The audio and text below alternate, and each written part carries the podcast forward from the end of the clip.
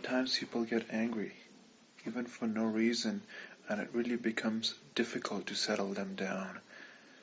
And most of the times they end up fighting the ones who try to calm them down. So what should one do in this situation?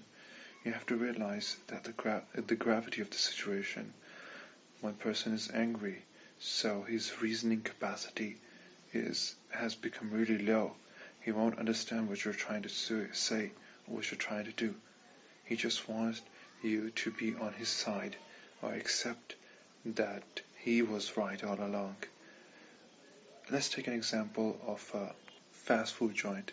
You go there, you order stuff, and you get the order. Well, what, what you do is when you give order, the other person repeats the order for you first, and then he tells you the charges.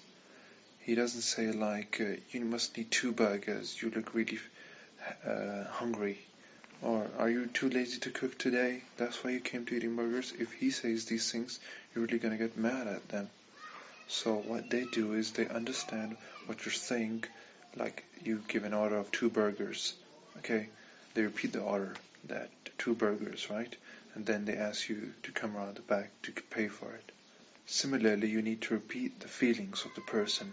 If the person is angry about something, about losing a job, you should try to calm him down like, oh, I'm really sorry you lost your job.